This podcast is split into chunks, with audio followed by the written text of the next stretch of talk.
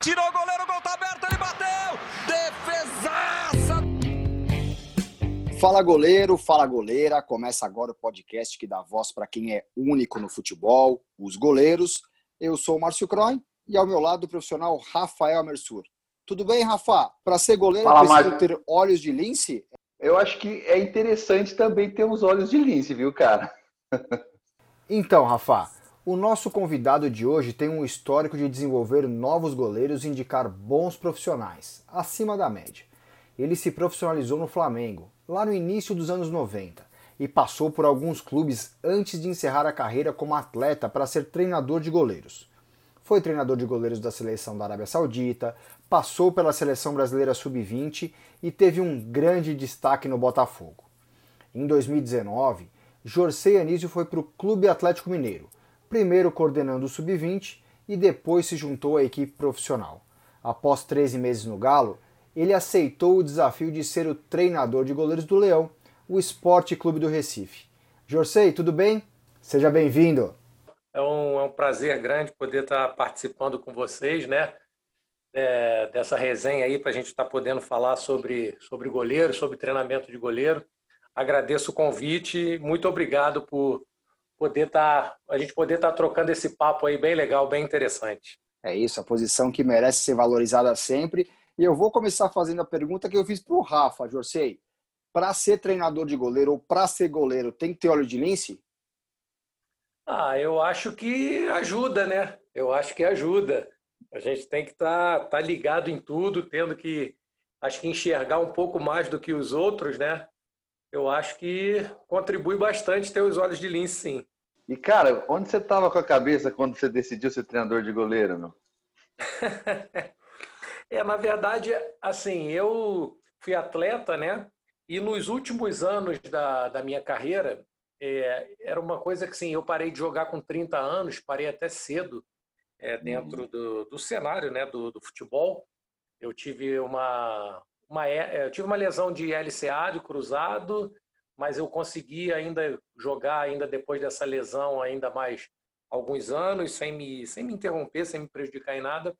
E depois eu tive uma hérnia na cervical. É, então, assim, essa lesão da hérnia da cervical foi a que me preocupou mais e eu resolvi parar. Mas só que nos últimos anos, eu parei no final de 2002, né? Já a partir dos anos de 2000, 2001, eu sempre fui um cara que muito observador e gostava muito de estar falando, é, conversando com meus treinadores de goleiro sobre treino, né? Sobre a questão de, de treinamento. Eu sempre fui assim de estar discutindo, de argumentando, perguntando por que fazer isso, por que fazer aquilo. E aí essa ideia foi amadurecendo, né? Eu falei, ah, quando decidi é, parar de jogar, é, eu falei, ah, eu queria é, continuar inserido no, no, futebol, né?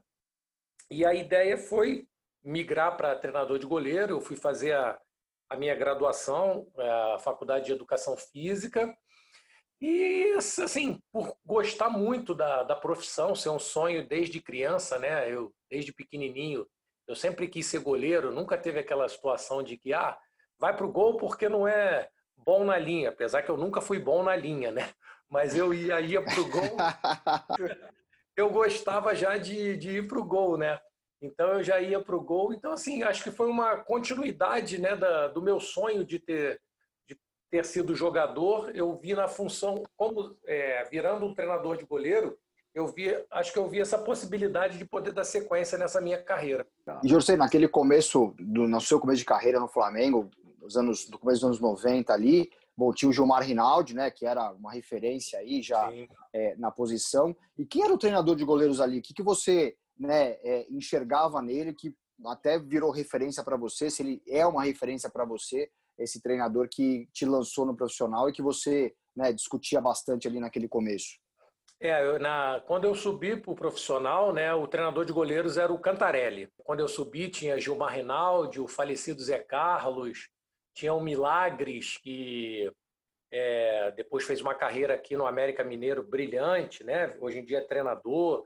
Tinha o Neneca, tinha o Roger, que ficou no, durante muito tempo no São Paulo, como reserva do Rogério Ceni. Tinha essa, esse pessoal todo e o Cantarelli era o treinador de goleiro, né?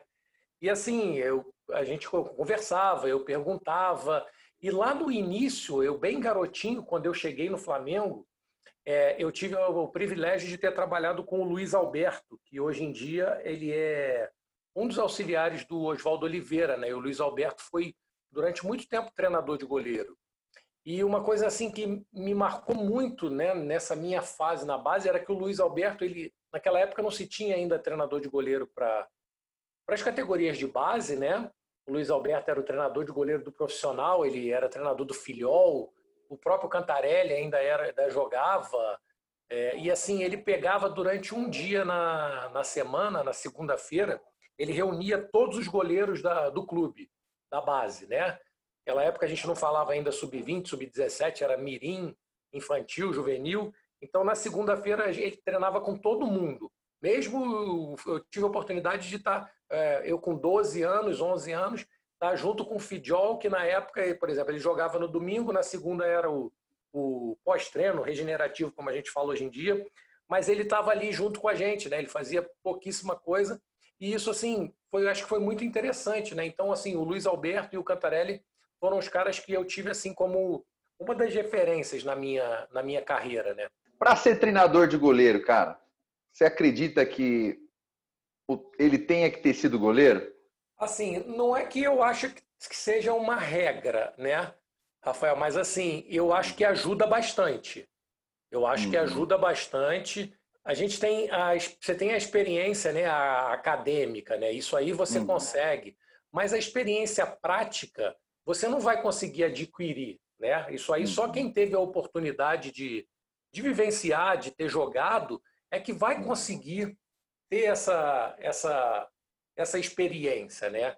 E eu acho que acaba fazendo uma diferença no, no final. Eu acho que o ideal é você ter a formação acadêmica junto com a oportunidade de ter sido um ex-atleta, né? de ter a prática de ter vivenciado no campo. Mas a gente também conhece excelentes treinadores que têm só a parte acadêmica, outros que têm só a parte é, que foram ex-goleiros. Mas, para mim, o ideal seria a parte acadêmica junto com ter sido um ex-atleta. Interessante da Jorge é que essa parte acadêmica não tem nada específico para goleiros, né? É, você pode ter um, alguma coisa específica sobre futebol, é, sobre outras modalidades, mas para a posição de goleiro não, né? Então acaba sendo muito mais difícil a adaptação, talvez, né, de quem é, queira ser um treinador de goleiro, né? É, porque assim na parte acadêmica você passa a ter, né? Por exemplo, é a questão da fisiologia, treinamento desportivo, né? Essas coisas todas. Agora, sobre goleiro, você não tem nada, né? Você não tem é, nada, né? Você tem que ir lá no, no, futebol, mas é mais na parte da, da fisiologia, da própria anatomia, biomecânica. Eu acho que isso tudo ajuda muito, né? E você saber isso é, te dá um, uma, uma qualidade, um conteúdo melhor para que você não faça as coisas por, por é, empiricamente, né? Você está fazendo baseado em estudos, tudo isso.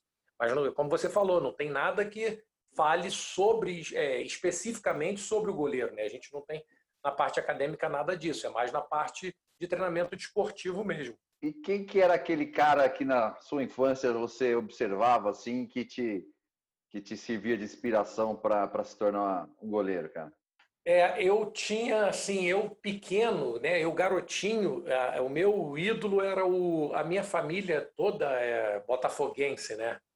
E uhum. assim, eu por eu fui jogar, fui tive a minha formação toda no Flamengo e vim trabalhar no Botafogo só depois de ter parado de jogar como treinador de goleiro. Mas a minha, meu ídolo, assim, a minha referência era o Paulo Sérgio. Paulo Sérgio, que foi o goleiro do Botafogo, nos anos 80, 81, participou até da Copa de 82, né? Esse aí era, era o meu ídolo. Depois, assim, eu já gostando mais, né? Eu fui, é, assim, Nassaev é um cara que eu pô, admiro, que eu acho que uhum. ele fazia diferença já lá nos anos 80, é, uhum. em questão de saída de gol, de posicionamento. Você tinha uhum. o próprio Schumacher, né? O Tafarel, a gente não pode deixar de falar do, do Tafarel, eu uhum. acho que aqui em termos de Brasil é, foi o melhor goleiro para mim, né? O mais completo que eu vi. Mas assim, eu como criança, aquele de jogar bola, de, de defender, que eu gritava Paulo Sérgio, Paulo Sérgio, eu queria, eu era o, o Paulo Sérgio.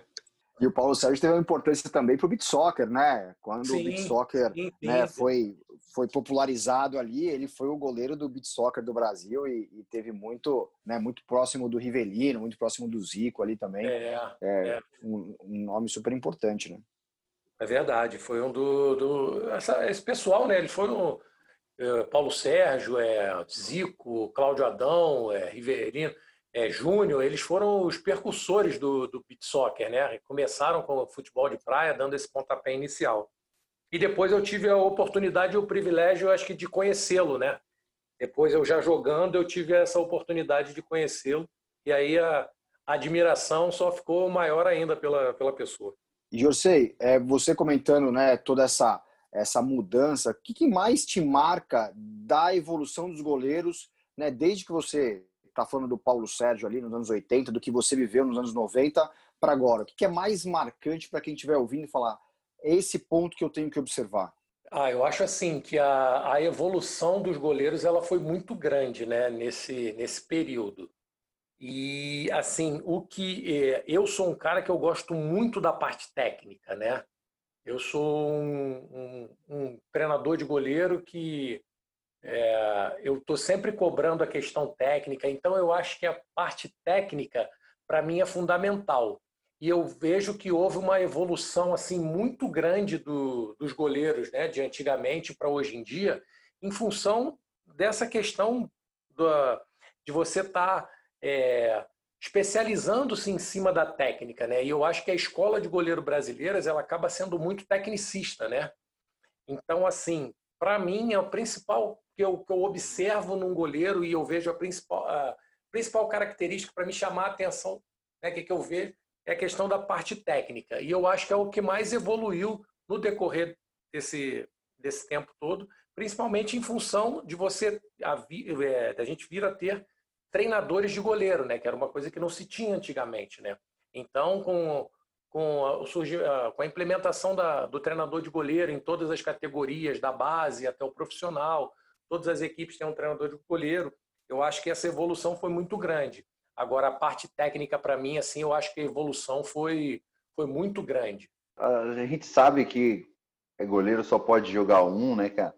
Você sempre atuou em, em, grandes equipes, e geralmente grandes equipes, você não tem um só goleiro, você tem vários goleiros, né? Às vezes você tem um segundo ali muito próximo, um terceiro também que está tá ali pedindo espaço.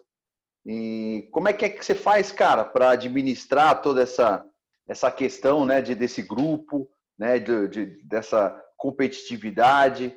Como é que é que você administra esse grupo da goleirada aí, meu? É, isso é, uma, é um fator muito importante, né? Porque a gente sabe, é, só joga um, né? E, e o goleiro, ele acaba sendo, né, passando a ser um cargo de confiança, né? Então, dificilmente você tem troca de goleiro, né? Durante você vê o treinador optar por mudança de esquema, mudança de situação, mas a troca de goleiro ela é difícil de, de acontecer, né? E assim, é, é a questão é você tá, tá motivando, né? Todos eles para que se tenha uma, primeiro de tudo, uma concorrência é, leal, né? É, é leal, respeitosa dentro do, dentro do grupo, e você, assim, eu particularmente, eu acho que o, o, segundo, eu gosto de trabalhar sempre com quatro goleiros, né? Sendo três e esse quarto sendo um goleiro da base que integra o grupo. Mas o goleiro reserva e o terceiro goleiro, eles estarem sempre é, motivados. É, e uma questão que a gente bate na tecla e a gente fala é que, por mais que seja difícil é, acontecer a troca, você tem que estar preparado, porque você não sabe o momento em que ela vai chegar, né? Você pode ficar ali treinando durante um ano e não ter essa oportunidade de jogar, fica sempre no banco ali, sendo o segundo, o terceiro goleiro, uhum. e de repente chega a oportunidade. Se você não estiver preparado, a oportunidade vai passar, você não vai conseguir pegar essa oportunidade, e aí depois você só vai poder se lamentar, porque você teve a oportunidade, você não se preparou, na hora que ela apareceu, você não estava pronto e a oportunidade acabou passando. Né? Então, uma, uma situação que eu converso sempre com eles e eu falo muito é você tem que estar preparado, porque a gente não sabe a hora que ela vai passar. Só que na hora que ela passar, a gente tem que estar pronto para poder agarrar, porque já é difícil de entrar. Né? Então, na hora que essa oportunidade aparece, eu tenho que agarrar essa oportunidade para que aí eu passe a ser o primeiro da fila e os outros fiquem esperando a hora dele chegar. Jorcei, treinador de goleiro melhora goleiro, conserta goleiro ruim? Ah, eu acredito que melhore. Eu acredito. Não fica dando esperança para ele, não, Jorcei. eu, se você tem um treinador de goleiro que tenha uma, uma visão boa, que saiba analisar, corrigir né, os defeitos, eu acredito que, que melhora sim. E assim, e particularmente, eu acho que hoje em dia você consegue fazer um goleiro, né? Você consegue fazer um goleiro. Você pega um garoto aí, tá? a gente tem a, as escolas de goleiro, né, que se tem hoje em dia, como não tinha é, antigamente, e eu acho que a gente consegue fazer um goleiro. Você pega um garoto com, com um biotipo bom, com uma, você vai trabalhar a coordenação dele, você vai, né, você consegue fazer um goleiro. Então eu acredito que o treinador de goleiro melhora como também piora o goleiro. As duas situações. tá vendo, Rafa? Não é esperança, não. Já tá mostrando como funciona, né? É, certamente antigamente era muito mais pelo talento, né? Era quase um dom Sim. ali, né? E agora uhum. você consegue né, melhorar essa parte que não existia, né, no passado, né? Não, é verdade. Antigamente a gente não tinha isso, né? E hoje em dia a quantidade de escolas de goleiros que a gente tem, uhum. e assim, e, as crianças já querem ser goleiros em relação uhum. aos goleiros que a gente tem, não só aqui no Brasil, como fora, né? Antigamente todo garoto queria ser um atacante, né? Hoje em dia você vê garoto, aí ele fala, ah, eu quero ser o Neuer, eu quero ser o Stegen, né? eu quero ser o Alisson. Então, uhum. isso aí eu acho que ajuda bastante na formação de novos goleiros. O, o, o Jorcei falou a respeito disso, né? Do, do que o treinador de goleiro ajuda, mas também atrapalha, pode atrapalhar, né? Eu sempre lembro daquele ditado: muita ajuda quem não atrapalha, né, Jorcei? Sim, é verdade. Visualize essa situação aqui, cara. Seu time perdeu, mas Ó, com piruzaço do seu goleiro. Qual que é a resenha na segunda-feira hoje, Jersey? É tentar é, levantar a autoestima, né? Eu uhum. acho que, que você é importante, lógico, você analisar, é, ver, rever o lance para ver aonde que o erro foi, foi cometido. Mas o mais importante é, é você tentar levantar a moral do teu goleiro, elevar a autoestima dele, porque a gente sabe que as falhas acontecem, né? A gente está ali para tentar minimizar, é, para que os goleiros minimizem o máximo possível essas falhas. Mas quando acontece, você tem que ter personalidade, é não deixar a peteca cair, é você estar tá preparado para que isso não venha a ocorrer novamente, né? Mas que é, que é difícil, é difícil. E o quanto que a cabeça ajuda ou atrapalha o goleiro, Jorcei? Por exemplo, você lembra de alguma situação, alguma história em que Cara, o goleiro se afundou porque não conseguia né, é, se, é, é, ter essa força interior para para passar por um momento ruim? E ao contrário também o cara teve tanta força que foi melhorando dia após dia e né, nada mais abalava a confiança dele?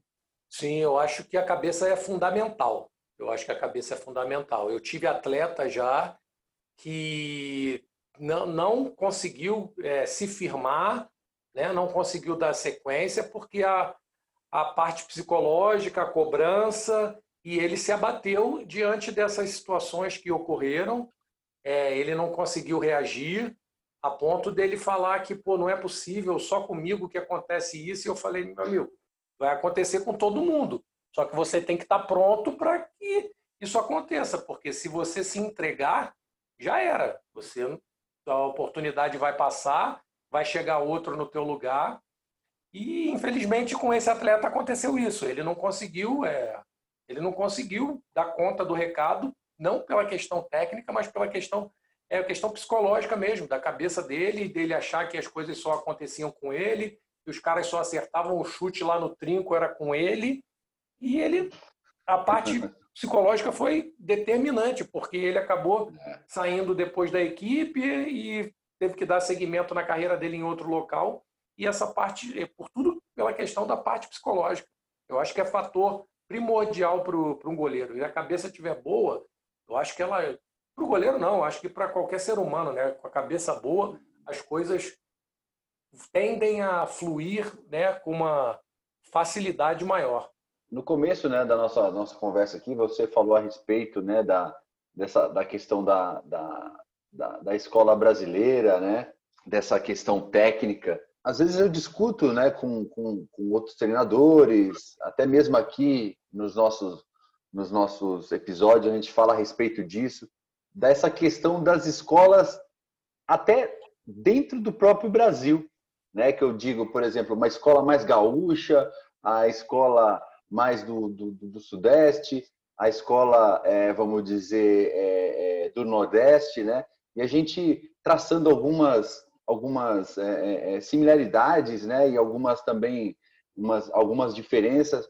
Você você enxerga algum tipo de diferença de trabalhos desenvolvidos, até por uma questão cultural no Brasil, essa, essa divisão entre escolas aqui dentro do próprio do nosso próprio país? Eu vejo diferenças sim, Rafael, eu vejo diferenças. E assim, é, a começar pela nomenclatura, né? A própria nomenclatura, uhum. a gente já, por exemplo, é, você pega mais, vou falar, é sobre Rio de Janeiro, você usa pegada, né? Uhum. Aí você vai para uhum. outro lugar, é punho é, empunhadura, você vai fazer uma entrada, entrada completa, você vai para o sul é cama, né? Hum. Eu, eu, acho que, que a própria nomenclatura e vejo diferença sim, por exemplo, eu particularmente eu vejo que é, a maioria dos goleiros do sul, né, principalmente dos dois é, clubes, é, dos maiores clubes do, do sul, Grêmio e Inter, são goleiros de muita força, né? Você vê isso na base e é, no profissional, né, nem tanto, mas na, vai, você vai vendo na formação desses garotos, é, principalmente são goleiros de muita força. Força, em que a força é um fator é, determinante para que tenha o goleiro né, nessas equipes. Então, eu acho que dentro do Brasil, por o Brasil ser um país muito grande, né, a gente acaba tendo é, escolas diferentes dentro do, do nosso próprio país. Ah, e você tem alguma preferência? Você gosta de algum, algum estilo ou adotou algum estilo porque achou que combinava mais e é, é, faz mais sentido assim para o jeito brasileiro de ser? Não, Márcio, assim, por exemplo, para mim, cara, o mais importante é assim, eu sou muito chato até e pego muito no pé, fico muito em cima é parte da questão técnica, né? A questão de você fazer os movimentos, é, de executar a defesa, porque assim, é, eu vejo uma coisa é, que, assim, eu acho que a nossa profissão ela evoluiu muito, os goleiros evoluiu, mas tem uma coisa que, assim, que particularmente me incomoda, porque hoje em dia eu vejo muitos goleiros defendendo a bola, né? O principal objetivo é defender, evitar o gol. Mas eu penso assim, ah, e tem situações em que o goleiro ele pode estar fazendo uma pegada, ele prefere, ele já vai definido para estar tá espalmando uma bola, para estar tá direcionando. Por exemplo, uma coisa que eu acho que atualmente você vê muito pouco, e isso é em âmbito geral, é Série A, é Série B, é campeonato estadual, são os goleiros pegando firme bola. Né? A prioridade é sempre é, é, é, é se livrar da bola, é espalmar, é direcionar, e aí nas conversas todo mundo já vem, ah, mas a bola ela é, ela é feita para que pegue mais curva, que aumente a velocidade, eu concordo. Mas eu acho que se você cobra o teu goleiro no treinamento, né, que ele pegue a bola, que ele habitue a pegar, ele vai tentar pegar. Se você não cobra isso no teu treinamento, você não vai querer que ele faça no jogo, né? No jogo ele não vai. A primeira opção dele vai ser o quê? Não, eu vou fazer a defesa. Ah, legal. Mas se você puder fazer a defesa fazendo o movimento correto, lógico que evitar o gol é a primeira situação. Mas você, dentro disso, você pode fazer o movimento correto, você pode fazer uma queda lateral com o movimento do corpo certo, você faz uma pegada na bola que tem necessidade de fazer a pegada, você às vezes você não precisa cair, você vai ali, dá duas passadinhas, você está bem posicionado. E aí muita gente fala assim: ah, pô, o cara pegou a bola, a bola estava em cima. Não, não é questão de estar tá em cima, é questão de posicionamento, é de você estar tá bem posicionado. Né? Então eu vejo assim, essa questão de, do jogo de perna, de você estar tá bem posicionado, né? e a parte técnica do goleiro, isso, para mim, no meu ponto de vista, é a parte fundamental que eu procuro trabalhar em todos os meus goleiros.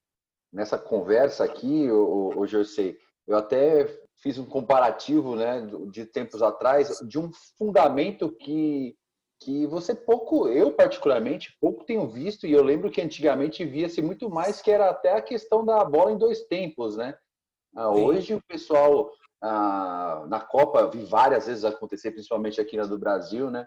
Na época, o, o que Cacilhas e o, e, o, e o Neuer usando até muito isso do soco, uma bola que veio, vinha de frente, é, variando bastante, eles socavam, né? E antigamente eu via bastante, cara. Eu lembro de ver o Zete, próprio Ronaldo, é, fazendo bastante bola em dois tempos, aquela que, né, que a, a Morta não vai, você não, não tem a condição de pegar de primeira e você é, é, é faz uma, uma, uma, uma intervenção para depois pegar ela mais dentro de um domínio, né?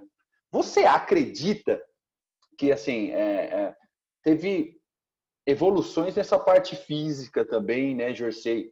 Mas você fazendo uma comparação dos goleiros é, de 20 é, anos atrás para hoje, essa questão da eficiência de pegar, você acredita que o goleiro se é, desenvolveu mais e ele, ele, se tornou mais eficiente? Como que você enxerga essa, essa questão?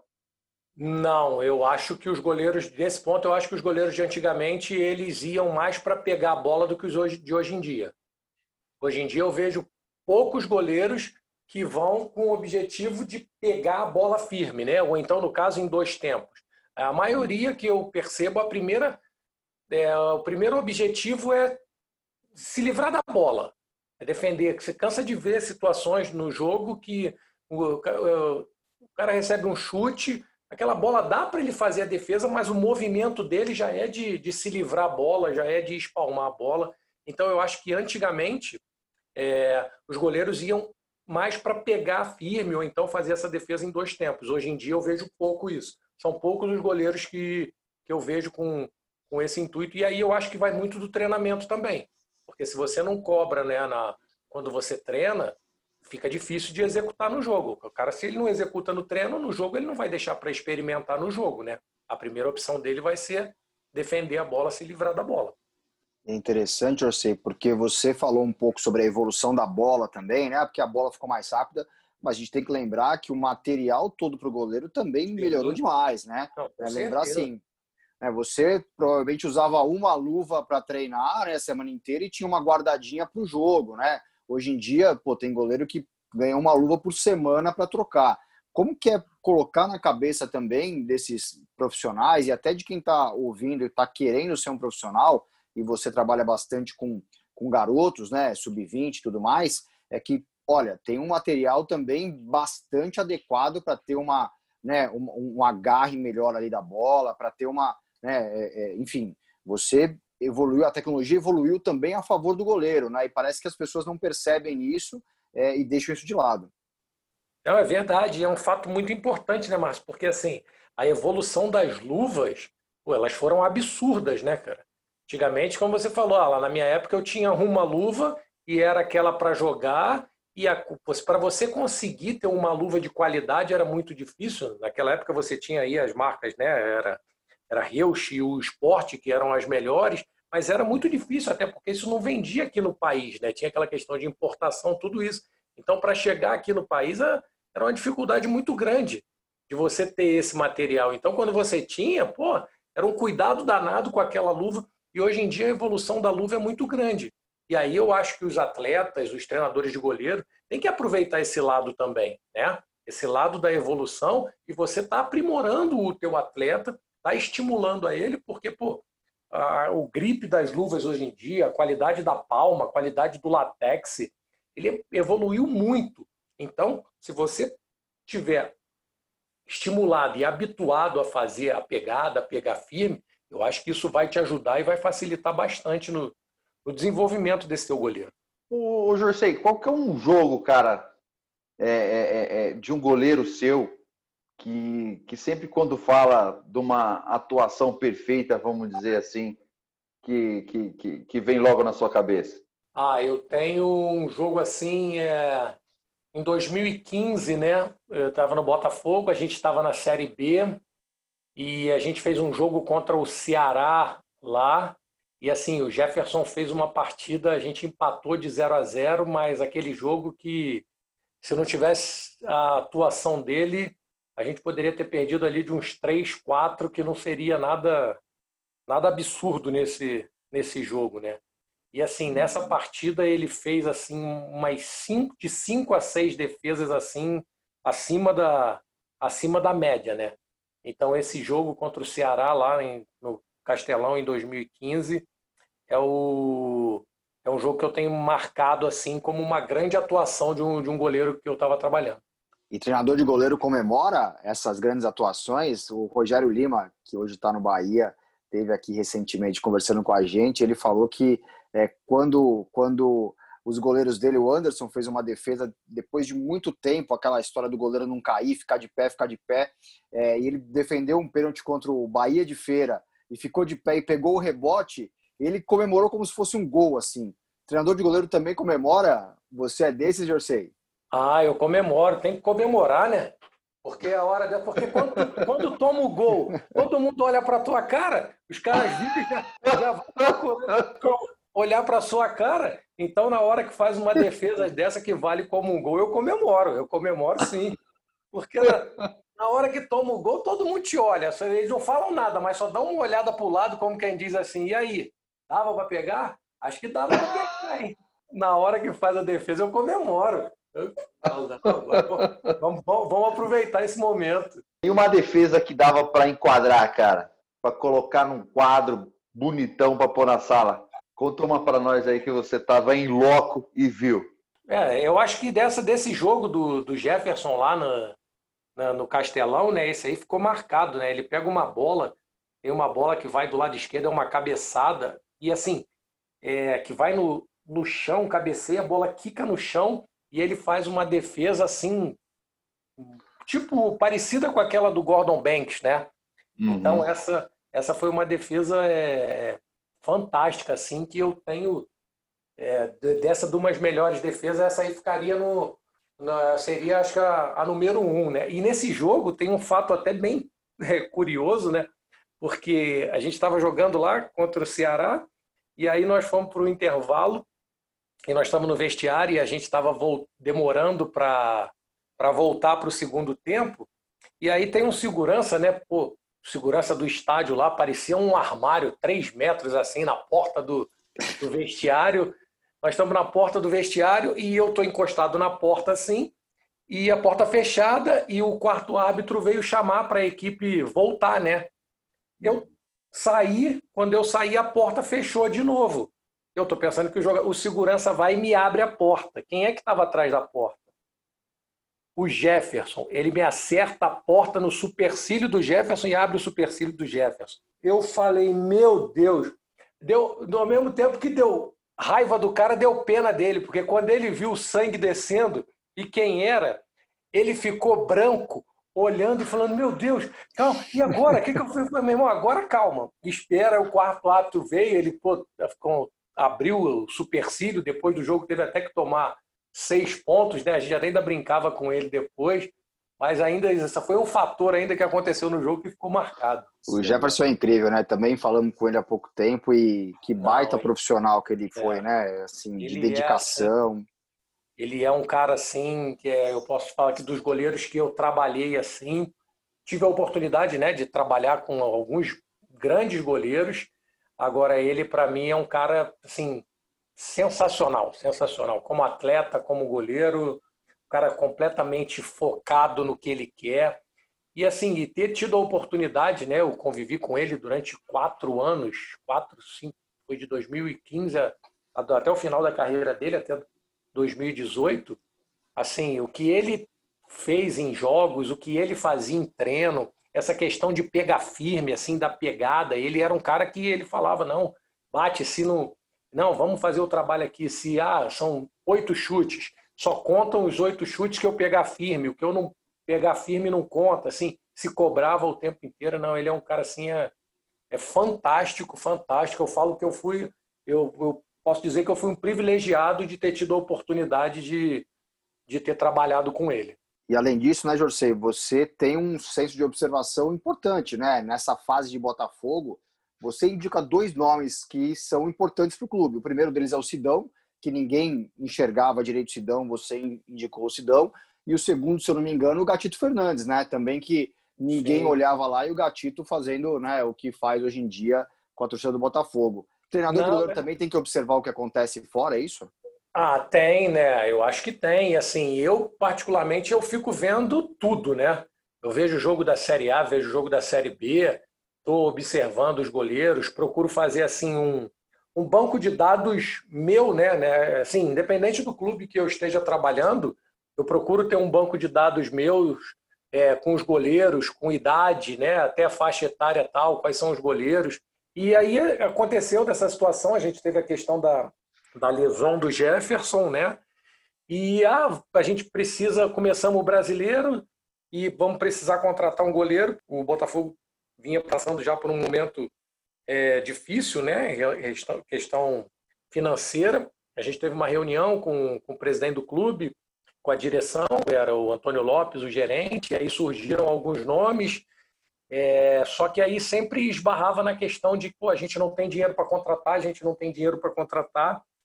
E aí eu fui, e nessa reunião, falei, levantei o nome do Sidão. Aí levantei o nome do Sidão, o presidente gostou, o Antônio Lopes também, falou, pô, tenta ver como é que é a situação dele. E aí eu fui atrás do, do Camacho, que hoje em dia está no Corinthians, né? Eu, eu tinha trabalhado com o Camacho na base do Flamengo, e aí entrei em contato com ele, falei, Camacho, pô, me diz mais um pouco do, do Sidão, como é que está a situação dele aí? Ele falou, não, acabou o Campeonato Paulista aqui, ele tem contrato aqui, mas eu acredito que o clube libere é, sem ter que pagar nada. Eu acho que vai ser uma. Eu já saí do telefone, falei, fui falar com o Antônio Lopes e com o presidente. Eles adoraram a, a, o papo em si, né, que não seria esse gasto, e entraram em contato e deu certo, cara. E deu certo. E assim, o Sidão foi um cara que ajudou muito a gente é, em 2016, né? Ele chegou e assim ajudou um profissional também assim fantástico, um cara que tem uma história de vida pô, do caramba. É, torço muito por ele pessoalmente, né? A gente acabou fazendo uma tendo uma afinidade boa, fazendo tendo uma, uma relação boa, construindo uma amizade e foi decolar na carreira depois aos 33 anos, né? Que dali ele saiu, foi para o São Paulo e aí foi. Hoje em dia está tá no Figueirense, mas eu acho que dali ele conseguiu dar essa eu acho que o Botafogo foi fundamental para ele dar essa decolada na, na carreira dele, né? E aí sai o Sidão, o Sidão aceita a proposta do, do São Paulo, né? A gente vai começar 2017 na mesma situação. A gente precisa de um goleiro e o mesmo dilema: a gente precisa de um goleiro, mas a gente não tem dinheiro para contratar, vamos procurar quem? E aí, dentre uma, uma lista de alguns nomes que, que eu tinha feito para o clube, né? estava o nome do Gatito. O Gatito era a gente tinha observado, já tinha jogado contra ele quando a gente estava na Série B, ele estava no Vitória. No ano nesse ano de 2016 ele jogou, ele fez um brasileiro pelo Figueirense e era um dos nomes que a gente tinha nessa nossa relação, né? E foi passado para o clube e foi na mesma situação também. Era um dos goleiros que viria para o clube sem custo nenhum. E chegou no Botafogo e fez, teve um início da adaptação dele no início foi difícil, né? mas depois conseguiu, depois daquele jogo lá do Olímpia, da situação dos pênaltis, ele decolou e hoje em dia é um ídolo dentro do clube, está bem lá, está fazendo, é, seguindo a carreira dele, também é um grande goleiro que eu, que eu tive a oportunidade de, de trabalhar, uma excelente pessoa também, é um cara também que eu vejo com, com uma qualidade muito boa, e principalmente nessa questão técnica, assim, que eu gosto muito, né? Eu vejo o Gatito muito técnico, assim. Então foram duas, é, foram dois goleiros, né? Que acabou que eu tive a oportunidade de poder estar tá, tá ajudando, né? É, e tá indicando para o clube e tiveram sucesso, estão tendo sucesso aí na carreira. A gente fica feliz por poder ter contribuído um pouquinho. Ô, ô, ô Jorsei, conta pra gente é, como é que foi essa experiência aí de, de servir a seleção brasileira, cara? Ah, para mim foi assim, é, eu acho que é um sonho, né? Você, eu tive a oportunidade de ter de ter jogado na seleção brasileira sub-17, né? Sub-17, uhum. joguei, disputei o sul-americano, o primeiro título que o Brasil ganhou é sul-americano sub-17 foi em 88 e eu fazia parte dessa seleção, né? Então, assim, foi um, acho que é uma realização de um sonho. Você quer, quer ser jogador, você quer estar na seleção, e isso aí eu não conseguia atingir isso como profissional, mas consegui atingir isso na base, né? E depois, como treinador de goleiro, né? Também é uma realização, eu acho que é você poder trabalhar na seleção brasileira, né? E aí eu tive essa, essa oportunidade, né, de trabalhar durante dois anos, que foi 2009 e 2010, é, nas seleções de, de base, né? E, assim, eu acho que foi um sonho, consegui realizar o meu sonho, que era trabalhar na, na seleção brasileira, né? E é uma experiência fantástica, né? Eu acho que você está podendo representar o teu país. Eu acho que é o máximo que o profissional pode almejar, né? É você estar tá é, conseguindo representar o seu país, é, competições nacionais, internacionais, pode ser até em amistoso, ou então até em período de convocação. Então foram assim dois anos em que eu tive a oportunidade de trabalhar nas seleções de base e fui muito muito feliz e muito realizei um, um dos objetivos que eu tenho que eu tinha, né, que era trabalhar na uhum. seleção de base. Eu consegui alcançar esse objetivo. E parece que teve até um tal de Alisson que passou pela sua mão lá, né? Que é um que é meio melhor do mundo hoje, estão dizendo assim. Já era bonzinho já ou precisava consertar o bichinho, hein? Não, já, já era bonzinho. Teve também, teve. Eu tive a oportunidade também de trabalhar com o Alisson, né? É, já era um vinha na era da base do Inter, era um garoto assim que a gente via que tinha um potencial, né, muito bom. E hoje em dia se está cada vez mais se firmando, né, se mostrando quem é o excepcional goleiro que ele é. Teve um outro também que muito bom que eu tive a oportunidade de trabalhar. Esse aqui ficou pouco tempo no Brasil, mas é o Gabriel Vasconcelos, que era do Cruzeiro, que foi vendido para a Itália. Tá no Lete. Tá no Lete. Tá no Lete. Foi tá nosso episódio número um. Foi garoto fantástico. Não, fantástico. fantástico, fantástico. E a primeira convocação dele na seleção foi comigo, né? A primeira convocação do Gabriel foi comigo, assim, a gente teve uma, ele teve uma, uma participação muito boa na seleção, deixou uma, assim, uma impressão muito boa, depois deu sequência, veio a disputar Sul-Americano, veio a disputar Mundial. Então, assim, são. Fora outros que passaram, né? Tem o Charles, que está no Marítimo em Portugal. Hum. Tem o, o, Jairo, que era um menino que era do São Paulo. Eu não sei, eu, esse aí eu acho que não, não, não conseguiu é, chegar ao profissional.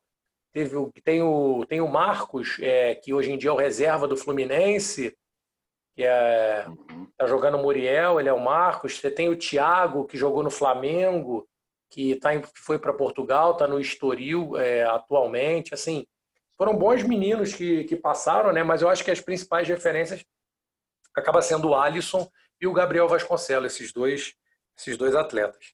E hoje em dia que você está no, no Atlético também, você está com duas boas joias na mão, né? Você tem o Rafael que sai do Cruzeiro e vai para o rival, e você tem um ídolo do clube que é o Vitor, né?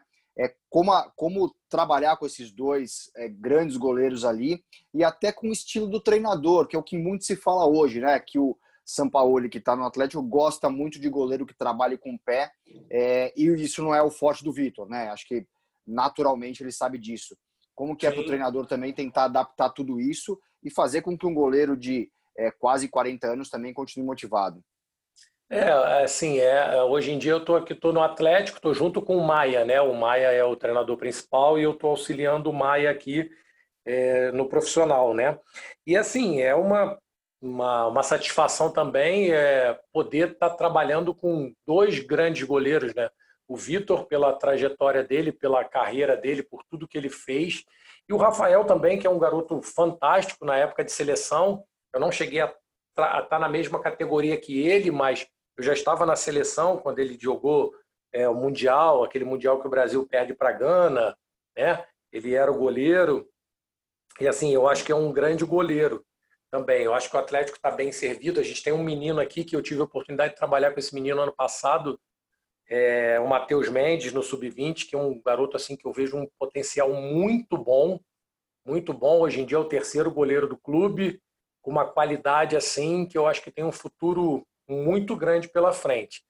E a gente tem a questão do treinador, né? Tem o Sampaoli, que é o estilo dele, que ele quer que o goleiro jogue muito com os pés, né? Utilizando os pés o tempo inteiro. E a gente está procurando adaptar, né? Da melhor maneira possível, porque os nossos goleiros né, já faziam alguma coisa com os pés, mas não na intensidade e na exigência que ele quer, né? Que o treinador exige, né? Então a gente está adaptando, a gente está conseguindo, assim, a gente já está trabalhando aí há, há quase três meses, né?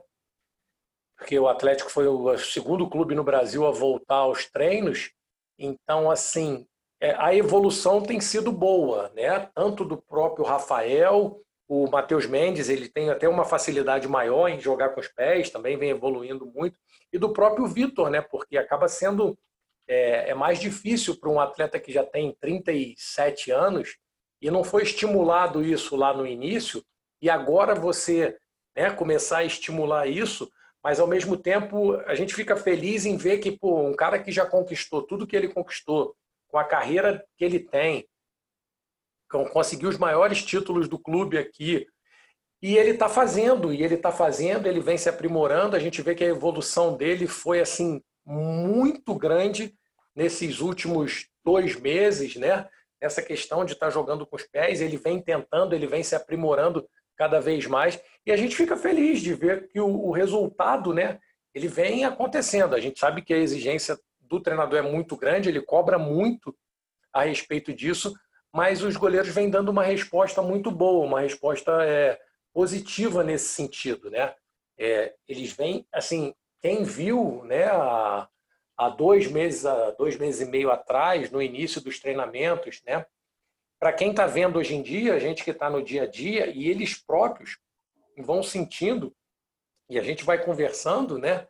A evolução que eles tiveram, né? Que tinham receio em fazer algumas coisas e hoje com mais confiança, aquilo que no início eles achavam que era muito difícil, que não ia conseguir fazer, hoje quando eles fazem, eles chegam e falam, pô, olha só, eu consegui dar aquele passe ali. Lembra que há, há um mês e meio atrás, quando a gente analisava o vídeo do treino, eu falava que essa bola aqui não ia dar. Então, assim, uhum. a evolução tem sido muito grande deles, né?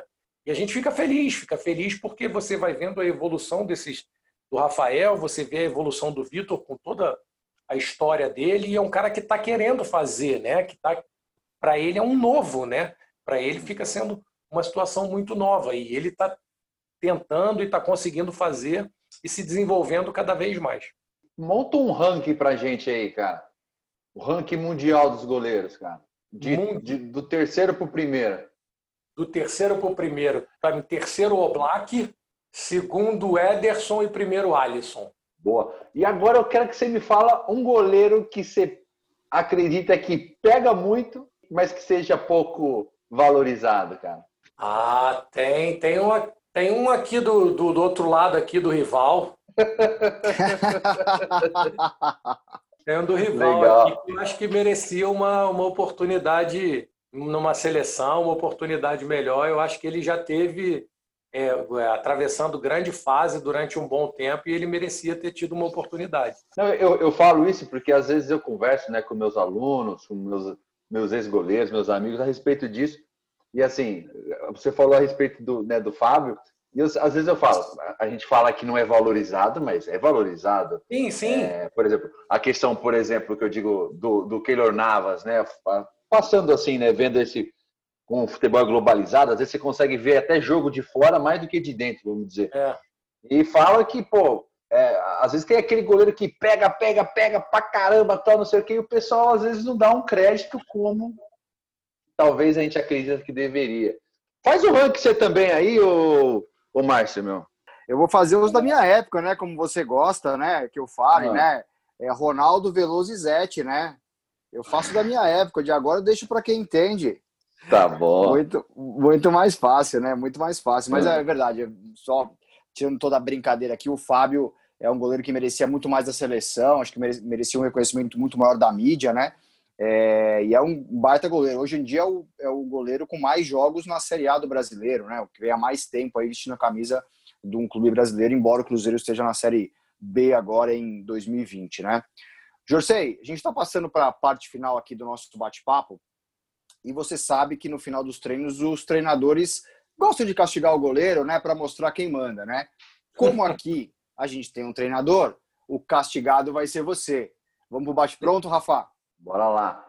Não tem mistério, Jersey. É aquelas batidinhas curta e rápida, porque é, nessa você pode até dar o rebote, mas já tá vindo uma outra bola, entendeu?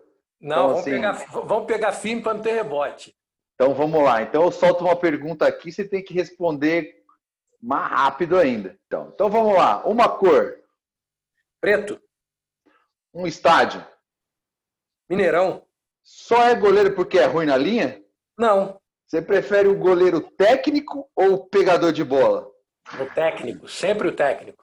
No gol, tamanho é documento? É. Você prefere segurar um louco ou empurrar um preguiçoso? Putz, grilo. Aí, tem que segurar o louco. Valeu, meu bruxo. Jursei, muito bom. Obrigado, viu, pelo bate-papo e que a trajetória continue só ascendente e você possa voltar para contar essas grandes histórias dessa posição incrível que é a nossa. Não, legal, obrigado. Eu que agradeço. Márcio, Rafael aí pela oportunidade. Eu acho que foi um bate-papo bem legal. E espero que todos gostem, né? Muito obrigado aí mais uma vez pelo convite. Rafa, brigadão. Valeu, Márcio, valeu, Jorcei, cara, papo super 10. É, boa sorte aí nessa continuidade aí e tamo junto. Um abraço. Obrigado ao Alexandre Gessoni, o responsável técnico do podcast, ao Arthur Gaikoski, diretor de imagem do podcast. E obrigado a você que nos ouve e prestigia. Compartilhe este episódio do Jorcei Anísio para ele alcançar mais gente. Lembrando que o podcast Os Goleiros está no anchor.fm goleiro e na sua plataforma de podcast de preferência. Spotify, Applecast, Google Podcast, Deezer, Pocket Casts, entre outros. Um abraço e até a próxima.